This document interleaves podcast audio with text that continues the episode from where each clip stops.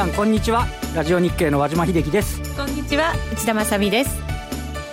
この時間はパンローリングプレゼンツきらめきの発想投資戦略ラジオをお送りしてまいります。この番組はユーストリームでもお楽しみいただけます。ぜひ皆さんユーストリームは番組ホームページからご覧ください。さて和島さん。日経平均じわじわと上がってきて今日結構強いイメージ持ちませんでした？あのとても強い感触ですね。そうですか。あのー、えっと9月4日の日に日経平均ってあの200日移動平均線を一旦超えてでそこから押し返されてたっていうようなことなんですけども、はい、そこのレベルを抜けて、えっと、直近ではこの5月31日ちょっと一つの節があるんですけど1万7251円というのを、うん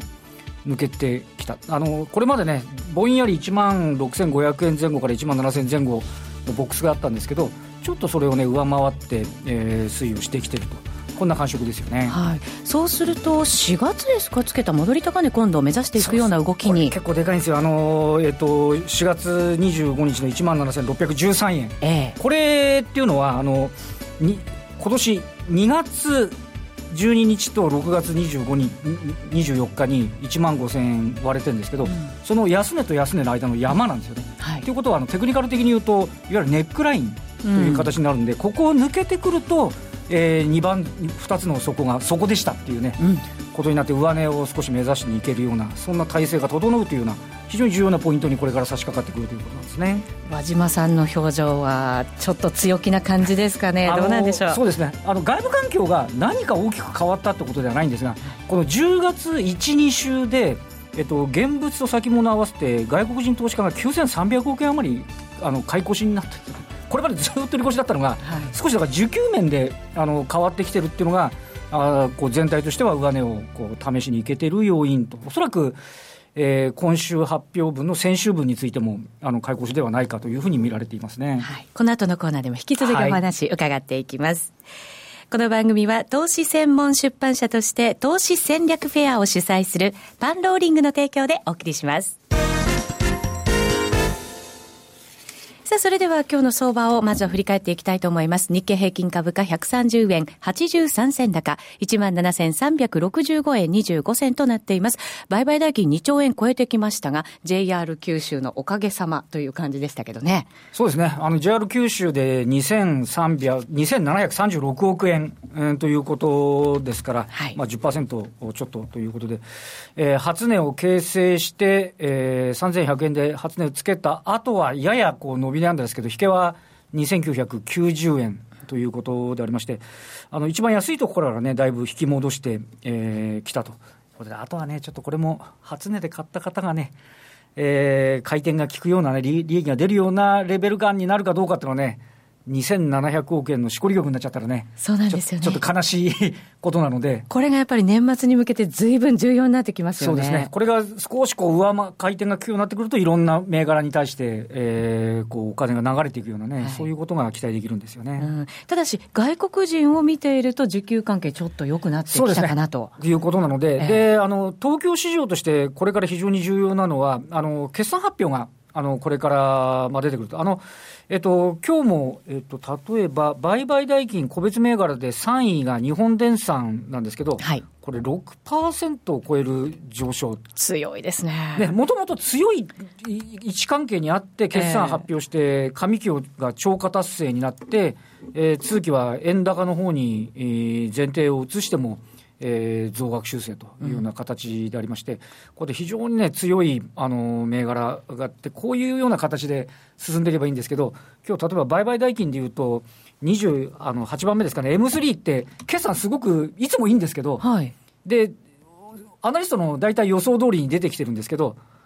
ちょっと物足りないっていうふうに言われちゃうと8%安。はあ、明暗本当かり分かれちゃった感じですね。今日はあの上昇率ランキングも下落率ランキングもこんなんばっかで。やっぱりあの決算プレーっていうんですかね、あの決算発表の、えっと、おそらくこの M3 についても、今日はこうだけど、長いトレンドで見ると、トレンドに変化はないのかもしれないんだけれども、とりあえずね、ファーストインプレッションでもう上へ下へと動きますんで、うん、まあ、あの、なかなか派手な状況なんです。で、で、出てくる決算が、今、あの、日経平均の人が売り来て大体1180円強なんですけど、はいえー、これが1200円に向かっていくのか、えー、ないしは少しこの円高分、今日例えば JSR なんかも昨日の決算で円高でだいぶ減額修正みたいな話になってる企業みたいなのが増えてきちゃって、うん、えー、少しこう下方修正気味に推移するのか、ね、ああないしは変わらないのか、はい、まあ、そのあたりっていうのが、その日経平均のバリエーション、えー、で、えー、実際のファンダメンタルからどの程度まで変えるんだっていうのが、この決算、えー、10月の下旬から11月の上旬にかけて、のこの一番こう注目される動きではないかと思いますね、うん、ただ、決算に関してはもちろん、こう派手に下に行ってしまう銘柄もありながらもですけど、こういうなんかしっかりした反応ができるっていう試合ってどうなんでしょうね？あの今日ちなみに、えっと、業績の観測報道で、マツダと富士重工なんかが減額観測が出たんですけど、はい、お構いなしに上げてるんですよね。そうなんですよね。なので、円高のところ、あの要は100円で攻防してる段階で決算発表を迎えると、はい、ちょっとまた緊張感違ったんでしょうけども、104円前後でいれば、前提105円とか。あのまあ、一部今日あの直近で100円にしてる会社もありますけど、余裕含みといいますかね、あのある程度、保守的だとか妥当だとかっていうような見方になれば、まあまあ、そのあたりをね、えー、こなしていける、あとは本業がどれだけ利益が出てるかっていうような、まあ、そんな展開というところではないかと思いますね、はい、大統領選挙まではこんな感じで、こう決算を見ながらということになるのかもしれませんね。ね。はい、はい、この後はゲストインタビューです。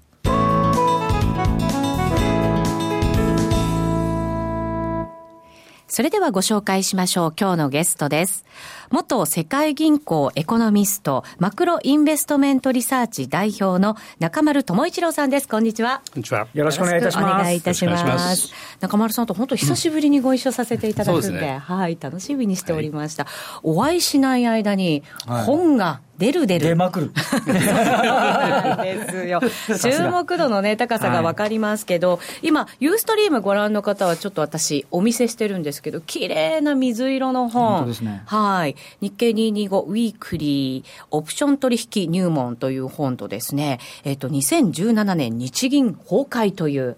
ちょっとショックな。なんか、日銀破綻するという。はあら。ちょっと中丸さんの本って、時々ドキドキっとするタイトルの本が あるんですけど、いや日銀がひょっとしたら私の本を読んでるのかもしれませんであの崩壊しないようにね参考にしていただけるとね軌道修正してか日銀がそうですむしろそういう可能性はあるかなというふうに思ってます。あそうですか。ええ、狭い味噌ですけど。最近の政策でそういうふうにお考えなんですか？そうですね。はい。あの日銀といえばねあの、その深掘りをしていくんじゃないかっていうところが注目されてましたけれど、はいえ。ー、ちょっと方向転換してきて。まあ、そうですね、今のところその、まあ、日銀があの9月21日に、はい。いわゆるその長短金利操作付きの量的金融緩和って、まあ、長ったらしいわそうですね、長いですね。あるんですけどね。はいはい、これをやってたために、まあ、マーケットがまあ動けないという状状況がもう2か月ぐらい続いてい。ましたよね。ですから、まあ、今それで、まあ、それもまあ国内要因と、もう一つはまあ対外要因でヒラリーが勝ちそうだと、うん、アメリカ経済が盤石になるんじゃないかという話がありまして、でそれでまあ日本経済が今後、おそらく中中期的になんかあの持ち直しそうだなと。いう、うん、そういう期待が今、生まれていると、そこで、まあ、日本の株が多少上がってきてる、ですから、ご案内のようにずっともうあの日経平均上がらなかったんですけれども、あのご記憶が新しいと思うんですけども、先週の金曜日なんですよね、はい、なぜかというと、日経平均はあの盛り上がってきましたので、ね、うん、それ、ヒラリーのあの第3回目の大統領選ですよね、はい、あの要するに、えー、番組を見ながらですね、11時ぐらいからもうボーンと上がってあのきましたんでね、要するにこれ、ヒラリー行きたいということで、あの上がってるということなんですね、大丈夫そうだと いうことなんですよ。ただあの私自身はその、もう確かにそのあの短期的には良さそうですけれども、まあ、中長期的に、特にそのアメリカは私はあの大丈夫だ、しかしながらその、日本の方は本当にそんなに大丈夫なのかなということがありましてね。あの例えばあの、えー、前回あの振り返っていただくとですね、7月のアベノミクス再起動というのがあるんですね。でそれと7月の29日の日銀の強化策というのがありまして、6, 6兆円の ETF を買い買ったと、はい、これがやっぱり効いてるんですね。うん、ただそれは実実際を見ると、まあ、この前は日経あのラジオ日経さんでもお話したんですけれども、もう真水ベースでいくと4兆円だけと、でもそれもまあ一時的で、えー、今年度のみということですから、非常にあの金額が小さいんですね。うんでまあ、一時的ですから、長続きしない、はい、で今年度だけで、まあ、あの終わりそうだと。いうことですから、まあ、来年の5月節っていうんですかね、えー、2017年の5月どうなるかというお話があります。それともう一つはやっぱり金融緩和の強化策ですけれども、これ ETF 年間6兆円やってて、まああの、日本の株価水準そのものは、あのまあ減りマネ期待というのが盛り上がったために、まあ、あの出さざるを得なかったというのがもう実情だと思うんですけれども、これ7月ですよね。はい、ですから、それほど無理をしてやってきたものが、まああのまあ、市場の効率性を歪めるとか、うん、それからあ値朝株っていうんですかね、をその主体とした、いわゆるその、まあ、中国並みのあの国家独占あの資本主義への道になるんじゃないかとか、まあ、これはちょっと大あの大げさな言い方かもしれませんけれども、やっぱり将来に対するその損失の可能性が出るということで、必ずしもやっぱり好ましいということには思えないと。それでもう一つのその9月21日のそのイードカーブコントロールとオーバーシュートコミットメントの量的質的金融緩和という話ですけど、はい、もう非常に長ったらしくて、でかつその英語ばっかり、あのカタカナばっかり並んでるというもので、はい、あの要するにその大盤風呂敷をですね広げてる割には中身は非常にあの薄いと。あそうですか。というか矛盾だらけなんですよね。ですから、どのあたりが矛盾になってくるんですか？はい、一つはだからイードカーブコントロールとこれはあの金利ですよね。はい、でマイナス0.1%のその短期金利、それから長期金利を0%抑えようという話ですから、10ベーシスポイントのその金利差をつけて、一体日本経済が中長期的によよくなるはずはないですよね。で短期的にはにあの銀行株もあの9月21日には買われましたですけれども、あのまあ、要するに永遠のゼロ成長っていうんですか、はい、日本の経済成長がゼロ成長で、で日銀自体もその 10, あ10年債をですねゼロゼロ金利でコミットしてるわけですから、はい、まさに永遠のゼロ成長っていうわけですよね。ですから私は日経に225の今後のその予想っていうのは、まあ、よくて、まあ、横ばいっていうんですかね、もみ合いの状況が続くんではないかと。それからもう一つはそのオーバーシュート型コミットメントということもあったんですけれども、これもなんか国土史的に、あの今現在、マイナス0.5%ですから、デフレですよね、はい、でそれにもかかわらず、もう2%になっても、その2%超えるまでマリタリーベースを80兆円ベースで、どんどんどんどん拡大するんだってお話になってるんですけど、これ、あの矛盾するんですよね。金利がそのおさあの今、マイナス金利ですから、マイナス金利だと、要するに買い取れないんですよね、国債を買い取れない。逆に金利が上昇して0.1%とか0.1%だったときのみ、その日銀が買えるわけですから、うん、あの非常にだから、量とあの金利っていうんですかね、それは矛盾したやり方ということで、まあ、今のところ矛盾はないように見えるんですけれども、実際は相当な矛盾があって、でこの政策委員会、あの日銀の政策委員会、この9月11日決定したわけですけれども、相当大割れ、あのなんていうんですかね、そのディバイディルっていうんですかね、意見があの、あの錯綜して、結局ですから、そのリフレ派を取って、のいいところを取って、それからまあ出口派のいいところを取って、それでなんか足して2で割ったみたいなね、なるほど。どっかで破綻が来るというふうに私は見てます。うん、でなぜかというと、これ ISLM って、まあ、これ基本的なあの、まあ、アングラーのルツールなんですけども、はい、基本的にその金利をあの長期金利をですね安定化させようとすると、うん、もうその IS ショックっていうんですかね、要するに操縦用ショックでもって揺れまくるんですよね。ですから今後、例えばアメリカ経済良くなったときに長期金利が、世界の長期金利が上がらないのか。でその時に日銀が買いま買い国債を買いまくっていいのかとかね、はい、そういう問題とか、あるいは逆に、その中国とか、さまざまなそのあ経済が大きなそのマイナスのショックを受けたときに、今度どうしようもないわけですよね、金利が下がってきますから、マイナスあの0.1%、マイナス0.2%ぐらいになっても、この日銀がお手上げになっちゃうわけですよね。ですから、そういう意味で、あの長期金利を0%で固定化させてやるということは、非常に経済を不安定化させるというそのリスクが今後出てくるはずです。IS っていうのはその投資と貯蓄のこの比重のところがちょっとおかしくなってきたと、そういう話ですか？はい、そうですから、掃除用がね、掃除用次第、それも世界の掃除用次第、日本だけの掃除用だけではないですから、はい、で日本の国内のその掃除用も、例えば公共投資とか、を大盤振るまでやったりという、例えば5兆円とか10兆円とか、今後どんどんどんどんややりたいとかいう、そういうふうなあの政治的な要求があの募れば、それはやっぱり金利に跳ね上がってきますから。だから国国内金利を上昇させるはずですから、それを日銀がゼロ金利で抑えるってことは、どんどんあの国債を買いまくっていかなくちゃいけない。だから自分で自分の首を絞めるような立場にならざるを得ないということで、非常に矛盾してコントロールできなくなりますね。そうなんですよ。ええはあ、そんなあのリスクがありましてね、まあ、それはまあ一方、はいあの日本経済はあよくて僕は欲倍で、悪ければとどんな時にそのショックが起こるかわからない、はい、そのショックはだから国内ショックなのか それともヒラリーショックになるのかそれから中国ショックになるのかと。そんな形で見てます。ヒラリーさんになると、まあ、アメリカの今度、大統領選終わると、少しこう財政政策の時代に入るんではないかというふうに言われてますが、世界的にね、そうですね、い、かがですかね？あのー私はもちあのもともとね、インフレ目標政策っていうのはもう死んでるって言って そうですか。もうとっくにまあ3年ぐらい前から死んでる、なぜなぜならばバーナキさんもいないですよね、なんでバーナキさんいないんだよ、それを気づかないの、バーナキさんが好き大好きなのは、まあ、あの黒田日銀ですけれども、はい、もうとっくにお辞めになってると、でそれでもって、なぜじゃあ辞めさせられたかというと、今のイエレンさん、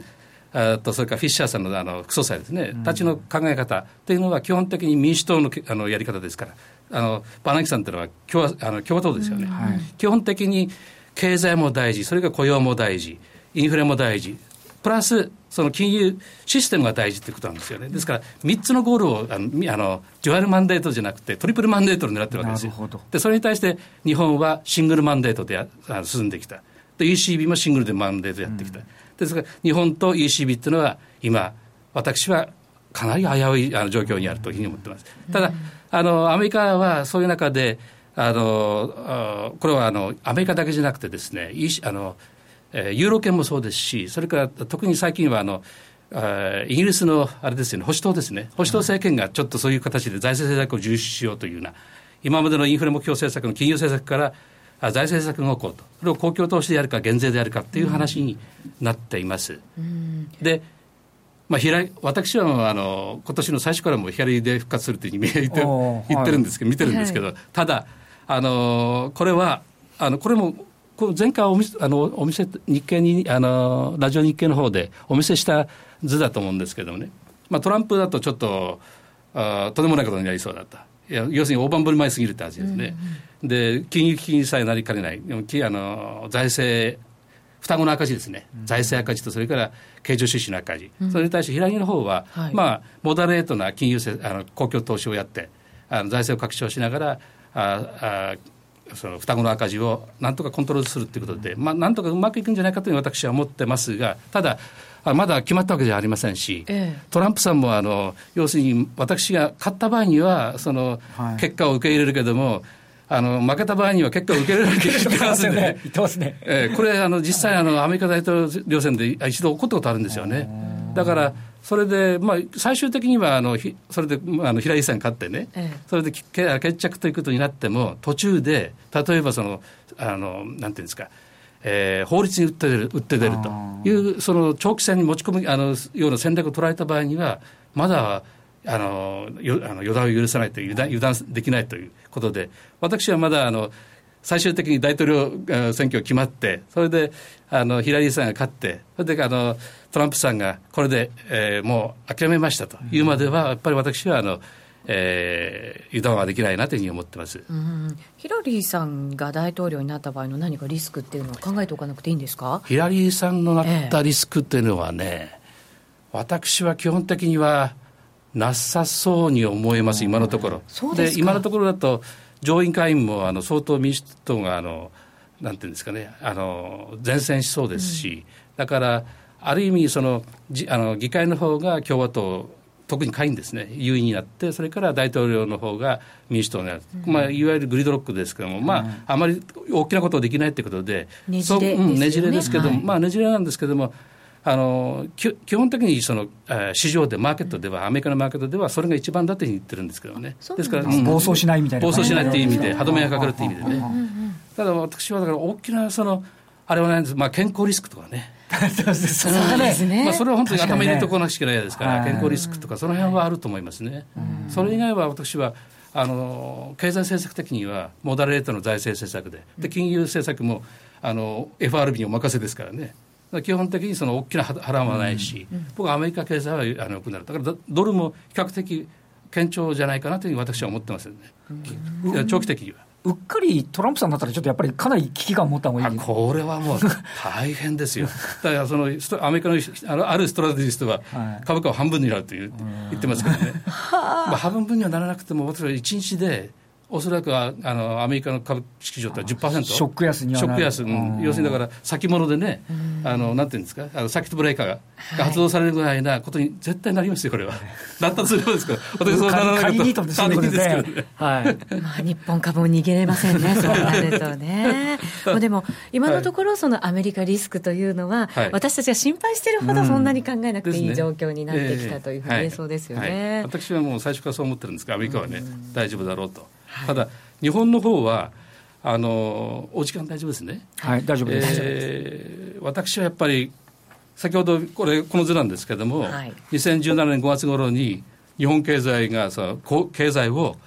えー、日銀が飲み込んでしまうっていう100%超えっていうことですよね。はい、でこれが、えー、2017年5月頃に起こりそうです。えー、ですからあ今回のその9月のねそのなんていうんですかあの長期金利を安定させるような政策を取りましたけれども、はい、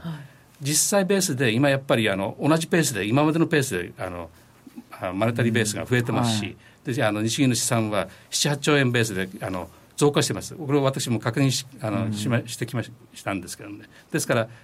あの日銀のレトリックに騙されるとひょっとするとあの痛いことになるんじゃないかなという感じはしてるんですね。2017年5月あと半年そうですよ。そうなんですよ。はい。であのあ先ほどねちょっとお見せするのは忘れちゃったんです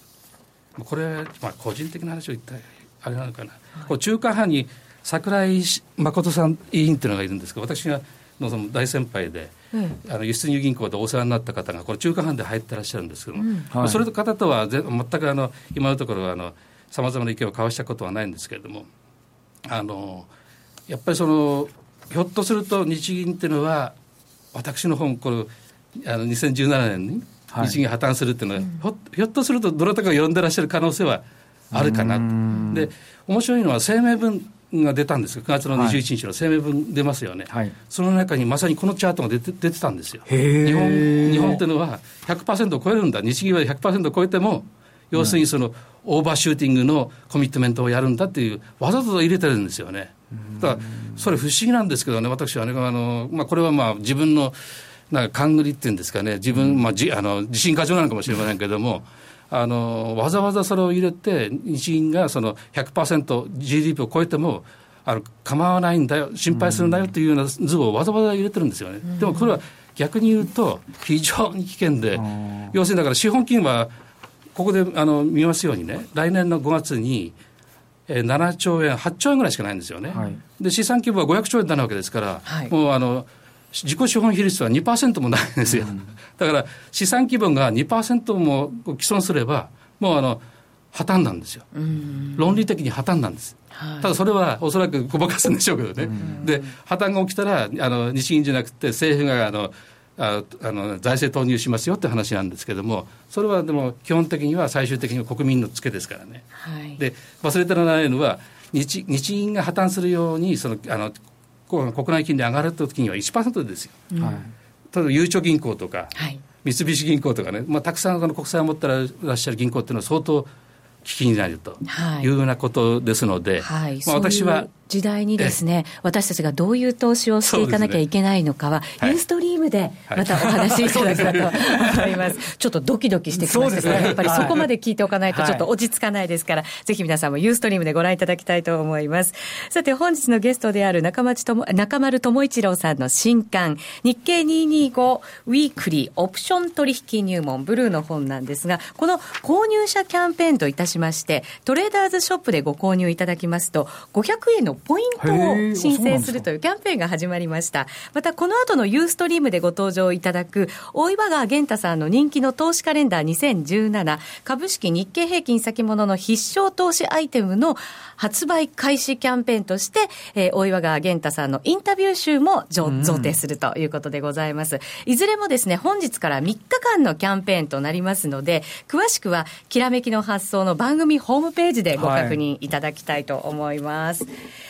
さあ今日は中丸智一郎さんに来ていただきましてちょっとドキドキする。そうですね。来年何かあるかもしれないぐらいのね ね、お話でございますので引き続きユーストリームでお話しいただきたいと思います、えー、ゲストはマクロインベストメントリサーチ代表中丸智一郎さんでした。ありがとうございました。ありがとうございました。えー、さてそろそろ番組もお別れのお時間が近づいてまいりますが、さあ、和島さん、明日へのポイント、ちょっと教えていただけますか？すごい、なんか目先のポイントの一つとしては、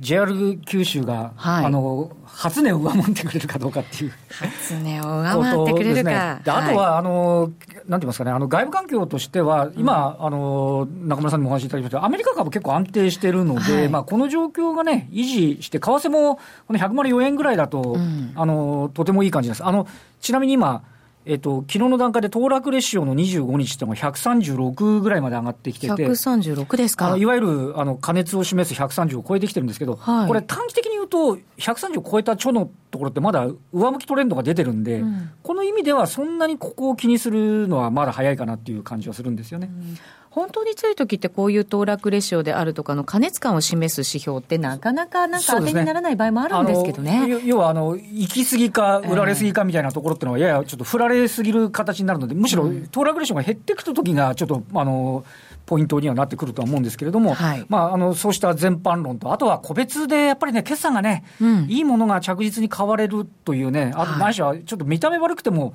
あの悪材料出尽くしになっていくっていうような、まあ、そういうパターンでいけるかどうかっていうのが、まあ、一つ、あの大きなポイントじゃないかなと思いますね、はい、為替もね、今日は104円台の、まあ、半ばぐらいで安定した動きとなってましたけれど、はい、今、中丸さん、まだいてくださってるんですけど、為替の動き、どのようにご覧になってますか？うん、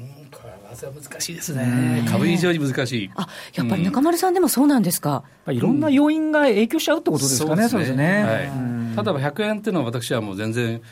あの不思議じゃない数字で、今、まあ、びったし安定してるっていうのは、まあ、全然おかしくないと思いますけどね、だから、あの107円っていうのがあれですよね、いわゆるソロスチャートでいくと、今年の100、2016年の年末っていうのが107円なんですよ。ですから、まあ、どうどうも言いにくいですね。ね日銀短観でも107円台、そうですね、だから、まあ、今の4円台ぐらいのところで落ち着いててくれる分には、ええ、そんなにその企業業績リスクを誘発するほどではないということだろうと思いますけどね。うん、そうですね、まあ、ここから企業決算見ながら、アメリカの大統領選挙を迎えていって、中丸さんがおっしゃるように、ね、まあ、ヒラリーさんに落ち着いてくれたら、ね、順当になっていただくことがね、そうですね。ポイントなんですね。ただ、アメリカ株、やっぱり高値止まりしてる感じがあるので、はい、そこを不安に思ってらっしゃる投資家の方も多いと思うんですけど、ねまあ、PE レーション、確かに、はい、あの高いんですよ、割高。なんですよね、ですからそれは現実が追いつかなくちゃいけないんですけれども、そうですね、それはだから来年にを期待すれば、今の株価っていうのは、うん、あの全正当できるわけですよ、ね、来期が業績改善すればいいって話ですよね、そうです。改善しますよ、おそらく、アメリカは改善します。そええ、それはやっぱりド